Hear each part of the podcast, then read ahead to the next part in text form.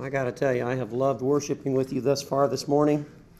And I was thoroughly impressed with that Bible study. You guys are super blessed to have Brother Sean here working with you.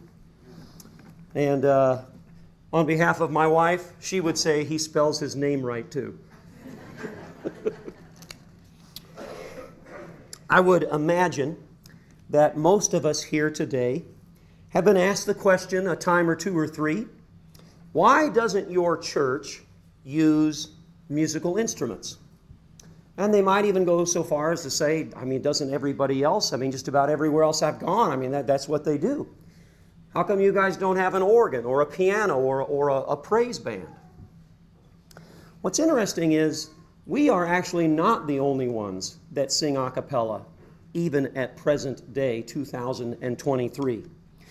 It's interesting to note that there are a lot of groups that sing a cappella still to this day. And I'll talk more specifically about the history of that word a cappella in just a moment because it plays a vital role in our lesson.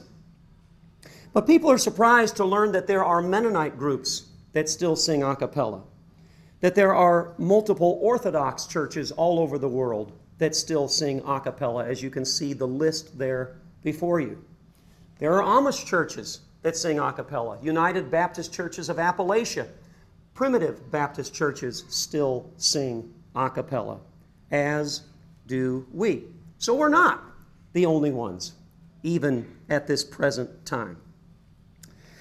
And something else that you might find interesting is that until about 200 years ago, there were many, many more churches that sang a cappella than what we witness in our modern day churches including the Free Methodist Church, some Presbyterian churches as well. In fact, most Protestant churches, uh, stemming from the Puritans to the time of the Reformation, their practices associated with John Calvin, with Ulrich Zwingli, they were all non instrumental.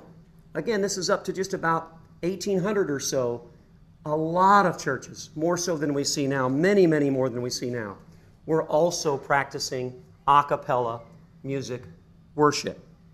So it's interesting if you just take a little time to study the past, you see we're not as different as sometimes people think. Another thing that's interesting is a lot of Roman Catholics are often surprised to learn that the general use of man made instruments in worship was not actually commonplace in their church until around 1000 AD. That's a long time from the first century. It's kind of shocking to note that the pipe organ, which in time, of course, as we know, became the central instrument in so many churches, it's fascinating, and I did not know this until recent studies, but did you know that the earliest form of pipe organs were actually being developed in 200 BC in Greece? Isn't that fascinating? Now, obviously, they were not nearly as sophisticated as the organs that we have in churches and so forth now, but they've been around a long time. So, my question is why did it take so long? And I'm not picking on one denomination, but why did it take so long for the Catholic Church, quite possibly the oldest denomination, to accept, to incorporate the use of instrumental music in their worship? If indeed uh, kind of the groundings of their religion, starting probably sometime around you know Constantine's reign, 300 AD, and therein, that's 700 years approximately before they started just barely incorporating instrumental music. And then it's quite a long time before we see it becoming mainstream across the board. Well, to answer that question of why did it take so long, let's take another look. Let's take a look at that word a cappella, shall we? And I, and I know most of you know what it means, but it's interesting studying where it comes from because it, it definitely sheds some light on the unfolding of instruments down the road, but what we see in the not too distant past, and of course all the way back to the first century. You see, the word a cappella is of Latin Italian origin. Alla cappella is how they would say it. And it means in the manner of the chapel. Some versions put in parentheses or brackets in the manner of the Sistine Chapel, hence the reason I showed you that slide just a moment ago. Well, it's interesting that the Sistine Chapel was actually erected in 550 AD. Can you imagine singing in that chapel? How gorgeous a cappella singing would be with the acoustics in that room. Some of you might have visited it before, but uh, I would imagine it's just beautiful to behold. But the common practice many years ago, and really only 200 years ago or so by most, was a cappella singing in chambers such as that. Now, another definition says a cappella is from the Italian language and it means in the style of church music, in the manner of the chapel, literally, according to the chapel, from capella, which means chapel. Originally, it says in reference to older church music, pre 1600, which was written for unaccompanied voices. So that's the style of church singing for over a thousand years. And only after about a thousand do we start seeing it become a little bit more accepted in the Catholic Church. Now, it's also interesting to note that the 6th to 7th century practice of Gregorian chant, brought about by oftentimes he's referred to as Pope Gregory the Great, also known as plain chant, this was also sung a cappella originally. And you know what's interesting? It's still sung a cappella to this day. Does that say something? That's interesting, isn't it? Churches of Christ, along with many Orthodox churches, as we've already seen, and the more conservative Baptist churches, we all to this day sing a cappella. And again, people ask us why. And this is why. We base our worship on biblical authority. Goes hand in hand with the Bible study this morning. We base what we do on what we can find in the Bible, specifically the New Testament. Because again, as Sean shared with us this morning, we don't follow the Old Testament anymore. We don't practice animal sacrifices and the whole nine yards. That's, that's not what we do under New Testament law. So we base our worship on biblical authority, the times of Christ and thereafter. We also base what we do, number two, on what the apostles practiced in their day and age. And again, they were being guided by the Holy Spirit. So they weren't doing just what they wanted to do, they were doing what God was guiding them to do through the Holy Spirit. And lastly, you can see this one's a little more gray in tone, perhaps visually. We don't need the history. And when I talk about history, I'm talking about secular history. Again, like in the Bible study, letters from people that lived in that time, but they weren't apostles. There's a lot of great information there that we see, and it piles up. And so that piled up history that's explaining what the first and second and third and fourth centuries were doing, it just adds all the more girth to the understanding of what the Bible teaches and what the apostles practiced. So that's a means by which we can see what the early church did and thereby what we ought to practice.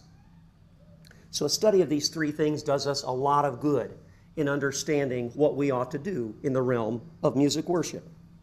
Now, again, I say the New Testament because we no longer worship God according to the Old Testament.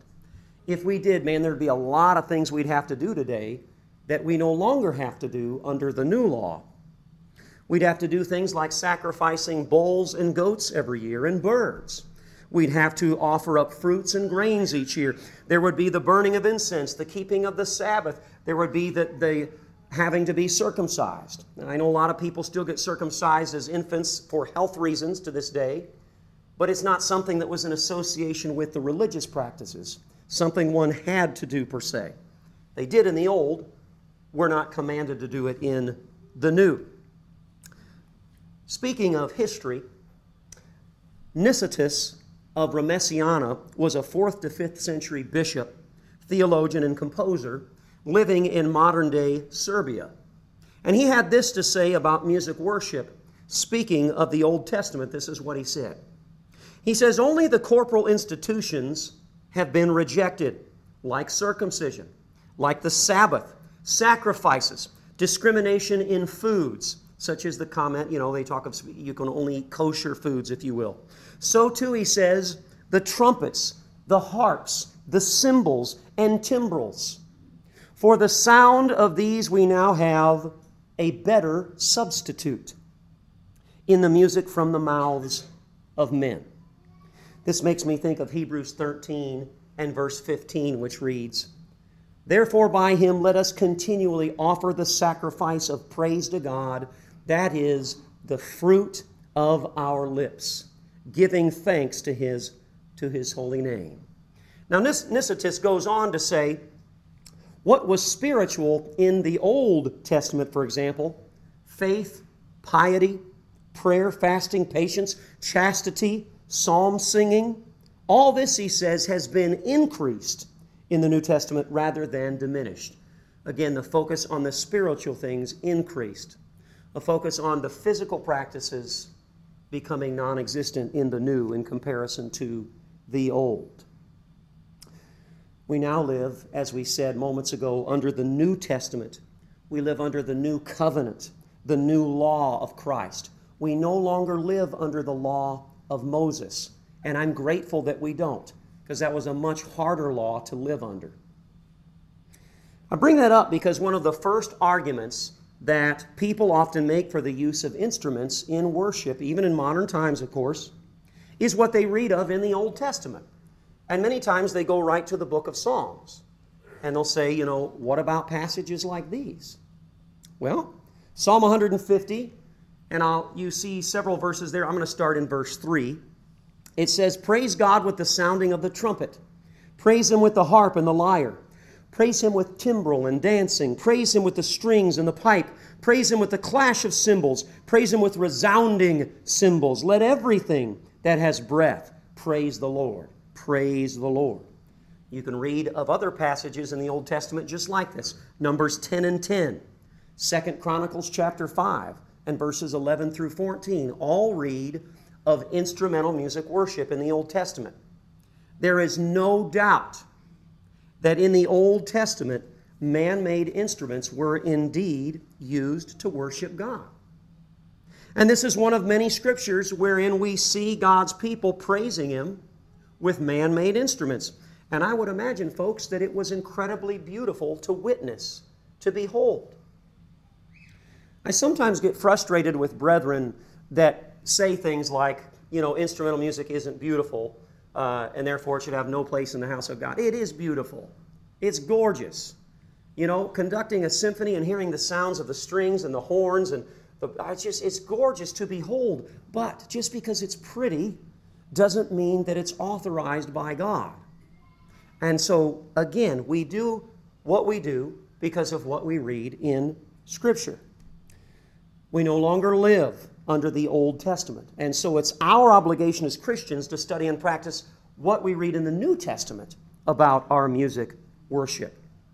So, let's, um, let's consider that, shall we? Let's see what we're told to do. As far as commands go in music in the New Testament, we've already heard one of the scriptures a few times today, and that's Colossians 3 and 16, but we'll look at Ephesians 5 first. This is what we're told to do in verses 18 and 19. Do not get drunk with wine, for that's debauchery, but be filled with the Spirit, addressing one another in psalms and hymns and spiritual songs, singing and making melody to the Lord with your heart. Colossians 3 and 16. Let the word of Christ dwell in you richly, teaching and admonishing one another in all wisdom, singing psalms and hymns and spiritual songs with thankfulness in your hearts to God. 1 Corinthians 14 and 15, pardon me, I got a little behind there, reads, What am I to do? It says, I will pray with my spirit, but I will pray with my mind also. I will sing praise with my spirit, but I will sing with my mind also. And Romans 15 and verse 9. Therefore, I will give praise to you among the Gentiles, and I will sing praise to your name or praises to your name. Hebrews 2 and 12. I will declare your name to my brothers and sisters in the assembly. I will sing your praises. And you can see Hebrews 13 and 15 speaks again of singing. James 5 and 13 Is anyone among you suffering? Let him pray. Is anyone cheerful? Then let him sing praises. Brethren, did you ever see anything I read in there that said, play an instrument, play a lyre, play a harp, play a stringed instrument, play a trumpet, a horn, crash the cymbals? It's not there. Did you know that when my wife taught me the gospel, and we were both music majors, I remember one time I, I was kind of shaking my head when she was saying, We don't use instruments, it's not in the Bible. And I'm like, Come on, man, everybody's using instruments. What's the big deal? She said, I want you to spend this week scouring the Bible. Read through the New Testament. She said, if you can find the use of a physical instrument in there, like a piano, anything, she goes, I will join you in worshiping God with that. So I looked and I looked and I looked and I couldn't find it and I got mad. she was right. It's not there, it's absent. All we see is sing, and therefore we sing. And so, again, we don't practice what's in the Old Testament, we practice what's in the New. Thereby, we cannot follow the physical practices in Psalms or those other books. But we can follow the practices of what we read in the New Testament, and thereby we do. Now, a second common argument, I'm going to leave no stone unturned today because I want you to be able to walk out of here and understand all of these arguments and know what the Bible has to say about them. A second common argument that often arises pertains to the Greek word psallo, psalm, stated in Ephesians and Colossians. Well, what does this word mean? Because we know that way back when the word was associated with the use of instrumental music. This is a very good, and I apologize it's so small, and I'll talk about it, but this is a very good word study of the word psalm. Basically, what it states through a very detailed study through history of this word. Early on, from about 1500 to 1000 BC, this word's most common meaning was to pluck a string, and not necessarily an instrument. It was often associated with a bow and arrow, plucking that string. Time passes. Some 500 years or so pass by. From 1000 BC to 500 BC, its focus was on striking or plucking a stringed instrument. Fast forward another 500 years or so. From 500 to 300 BC, the term psallo takes on the meaning of a vocal song that is accompanied by a man made instrument. Fast forward two to 300 years, and about 300 300 BC and forward into the time of the life of Christ and the apostles, this word has now become strictly a vocal piece. And it's strictly vocal to the point that in that tongue, you had to add additional words in a sentence to denote that there would be instruments joining the voice. Do words change over time? I'm going to say this very briefly and then move on. And again, I don't mean to poke fun or hurt, hurt somebody, but look at the word gay. What did it mean just uh, maybe a couple hundred years ago? You ever heard the Christmas song, Don We Now Our Gay Apparel? Putting on nice clothing. You ever heard the song Glitter and Be Gay? It was about being happy. What has the word come to mean now? 200 years. Massive transition in its meaning. We're looking at over a thousand or so years here. Makes perfect sense. And this one's even related to itself because it's still in the realm of music. Words change over time. I'm sure those of you that are a little older know the problems with trying to talk to your grandkids and stuff. They come up and talk to you and use phrases and words, and you feel like they're talking to you in a foreign language. You know, I have no idea what that means, what you just said. You know, put that in English for me, will you? So words change over time. And that one did indeed change to a vocal song. All right, here's another argument. And I would probably argue this is maybe the best argument there is. A third common argument comes from the New Testament itself, the book of Revelation specifically. The argument states that God is being praised in heaven with instruments. So, if that is the case and the book of Revelation is in the New Testament, then why don't we use instruments as well? Sounds like a good argument. It's in the New Testament. Let's read some of those passages together and then see if we can gather some thoughts about why it doesn't make sense that we do what's going on in that picture. We're going to take a look at Revelation 15, verses 2 and 3 first. Revelation 15, verses 2 and 3 reads And I saw something like a sea of glass mingled with fire. And those who have the victory over the beast, over his image, and over his mark, and over the number of his name, standing on the sea of glass, having harps of God. They sing the song of Moses, the servant of God, and the song of the Lamb, saying, Great and marvelous are your works, Lord God Almighty. Just and true are your ways, O King of the saints. They're playing harps in heaven and singing. Consider Revelation 14, verses 2 and 3. And I heard a voice from heaven like the voice of many waters, and like the voice of loud thunder. And I heard the sound of harpists playing their harps. They sang, as it were, a new song before the throne, before the four living creatures and the elders, and no one could learn that song except the 144,000 who were redeemed from the earth. And let's also take a brief look at Revelation 5 and verses 8 through 10. Revelation 5 and 8 through 10. This verse also mentions the four living creatures and the 24 elders all having harps. And then it says, and they had golden bowls of incense, which it says are the prayers of the saints. And they sang a new song. Beautiful scriptures. They do mention instruments. The problem with this argument, though, is that first of all, the book of Revelation is a dream like vision of the Apostle John that is primarily figurative in nature. How many times does he say like in the book of Revelation? Imagine yourself being John. You're in this dreamlike state.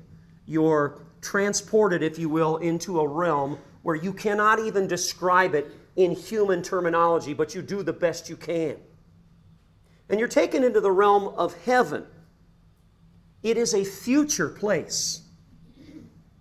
And you see things and you describe them, it's like this. That's a big part of what's going on. You also have people up there from the Old Testament who were godly. You have people up there from the New Testament who were godly. It would only make sense that they would speak of both singing and instruments because they were a part of both those phases or covenants, if you will. But, brethren, again, that's a future place. It's a dream. It's figurative. It's not what we see going on in the first century, or the second, or the third, or the fourth, and it goes on and on and on and on. It's not the same place or situation. But you can see why people would use that as an argument.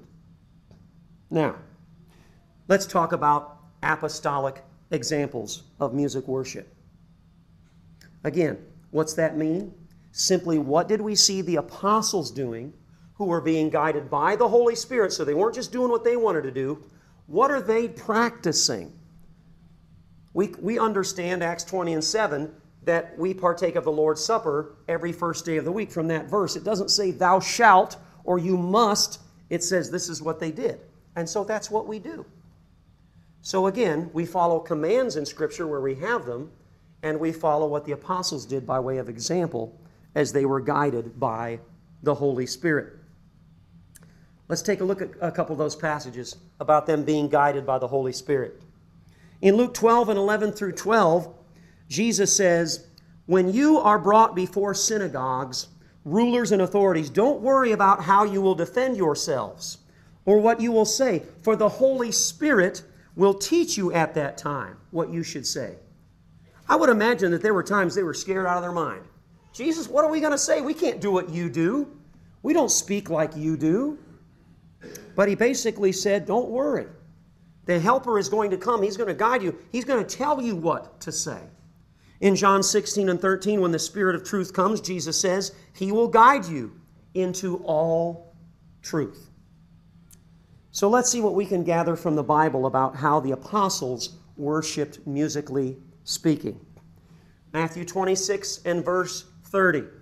This is just before Jesus goes into the garden, is arrested, taken to an illegal trial, and as time unfolds, is crucified to death. Prior to that, we have the first Lord's Supper initiated.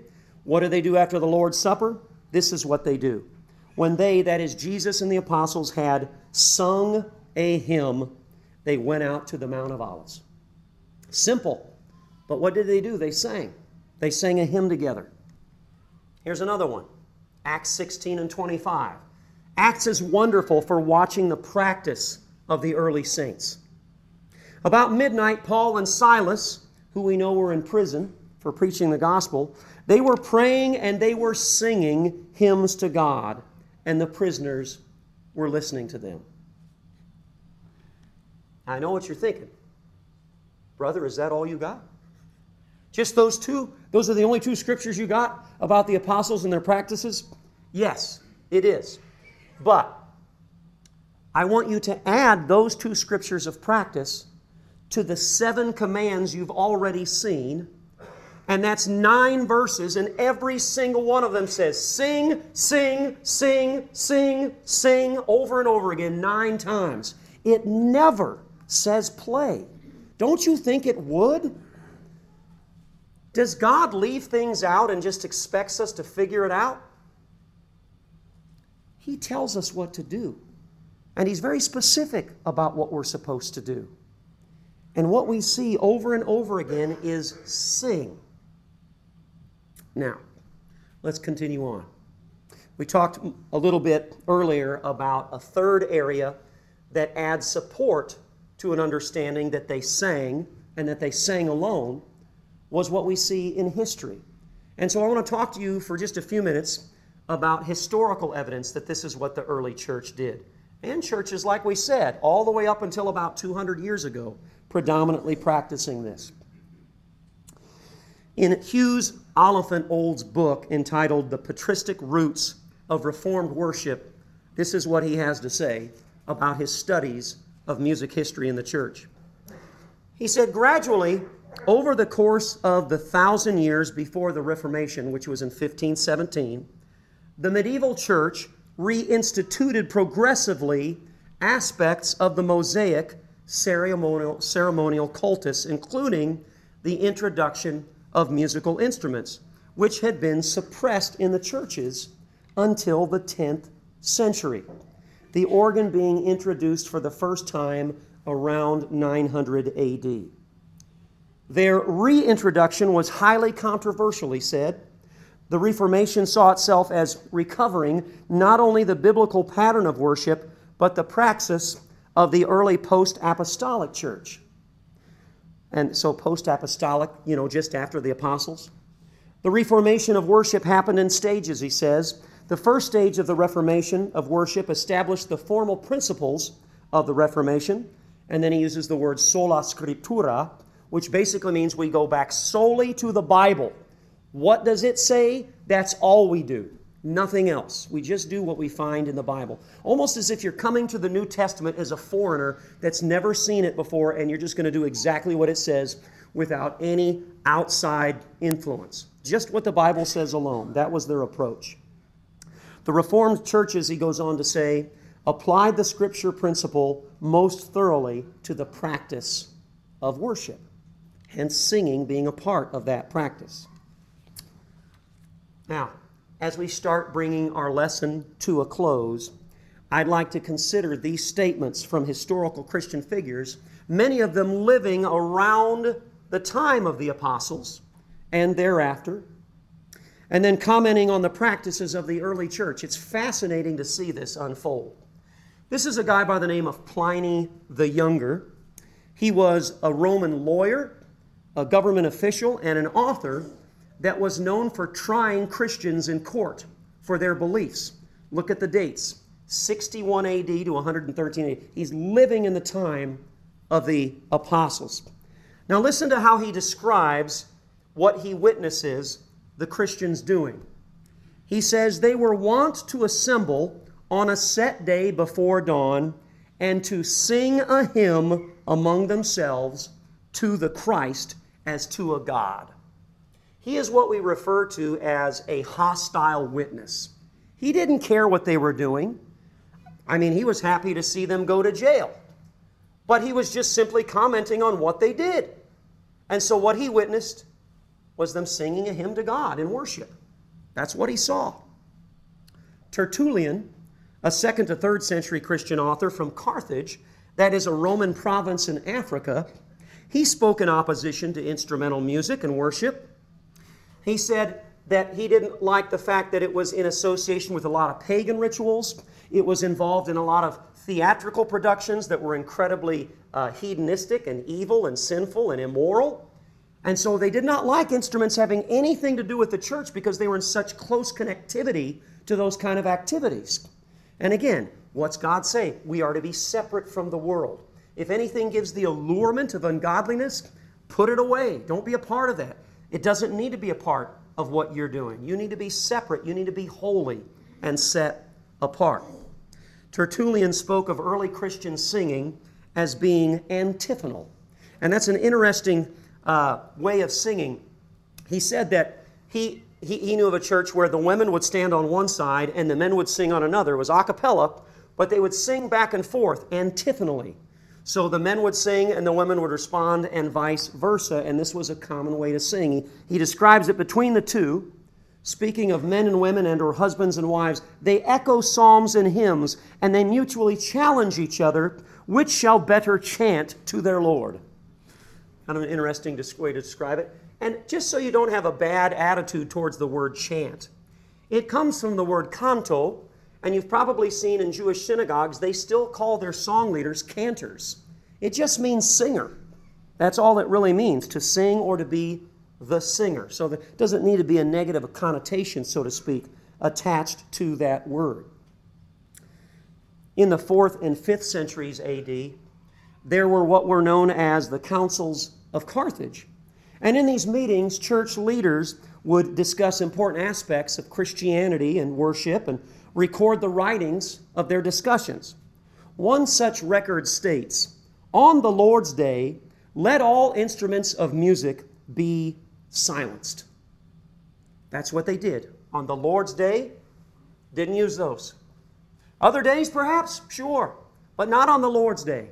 It's a day to sing, is what's being stated in a sense. Now, let's jump ahead, shall we? We've worked our way up into the fifth century, so we're talking about 400, you know, AD. Let's jump ahead a little bit in time and see what's going on then. So, this is an Italian philosopher and theologian known as Thomas Aquinas. Notice his dates 1225 to 1274. He had this to say about music worship Our church does not use musical instruments as harps and psalteries to praise God withal, that she may not seem to Judaize. In other words, that she may not seem to do what is in the Old Testament among the Jewish faith. No, we are Christians, and so we don't use instruments, he says. Italian Reformed theologian Peter Martyr Vermigli, notice his dates, jumping ahead now, 1499, 1562. He once said, Musical organs pertain to the Jewish ceremonies and agree no more to us than circumcision. Again, circumcision, something associated with the Old Testament, something you had to do in that day and age, but not in the New Testament as we read. Here's another one Swiss 16th century reformer of theology, Heinrich Bullinger. He said, since they also are not in accord with the apostles' teaching in 1 Corinthians 14, as we just spoke about a few moments ago, the organs in the great cathedral of Zurich were demolished on the 9th of December in this year of 1527. Isn't that powerful? Man, that's taking it seriously right there. Because I would imagine, as those things are incredibly expensive now, they were probably very expensive in that day and age too. But they took what they read in Scripture seriously. And here's a face you've probably noticed. He said a lot of wise things in his day, some, some wonderful sermons. Uh, really good one liners that are powerful for the Lord. This is a man by the name of Charles Spurgeon. He was a 19th century Baptist preacher. He observed that musical instruments were rejected and condemned by the whole army of Protestant divines. Those are his words. From the Reformation onward, except, he says, for Lutherans and many Anglicans who reject the RPW, and that means the regulative principles of worship. Again, that's in association with the Reformation, going back to only the Bible and just doing what it says. So they had rejected that way of thinking. And he says this was the common practice up until the 19th century. Like we said, just go back 200 years and you actually see the majority of churches singing a cappella. Now, we don't need these historic non biblical documents to know what to do in our musical worship, but they definitely make more clear what was believed and what was practiced by Christians throughout the ages. And like I said, up until just 200 years ago, that's what the majority of them still did. The New Testament says over and over again sing. Sing, sing, sing. Not play, but sing.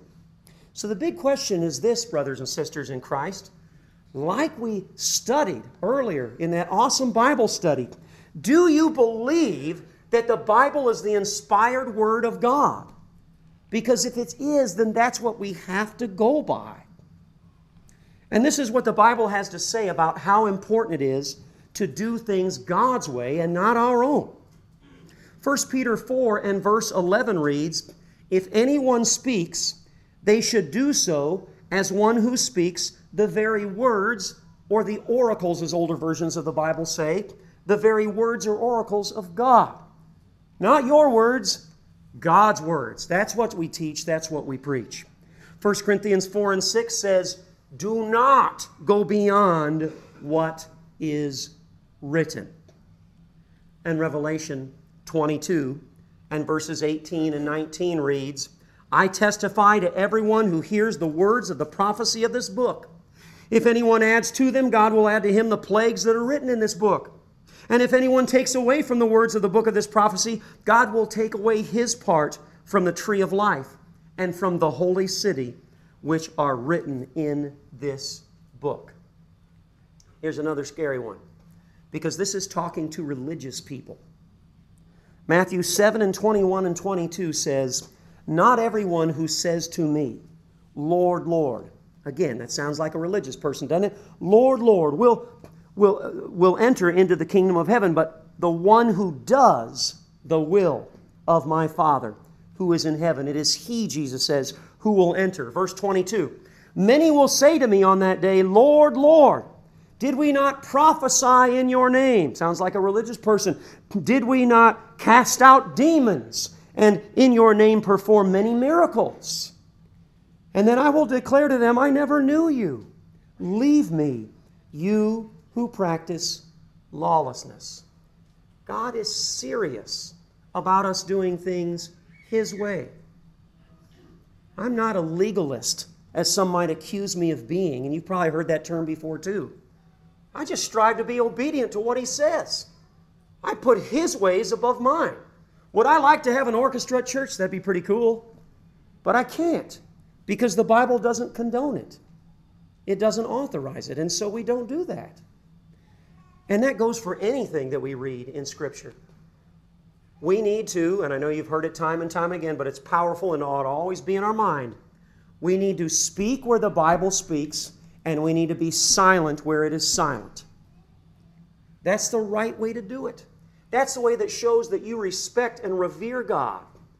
And, and, and, and what He says you see as holy and you're not going to mess with it because you're just a lowly man. I'm just a lowly man. Who are we to argue or change what God says? Who do we think we are? So, if you want to be right with the Lord, you want to be safe with the Lord, sing. And sing with all of your heart. And He will love you for that. Those praises will be worthy to His name.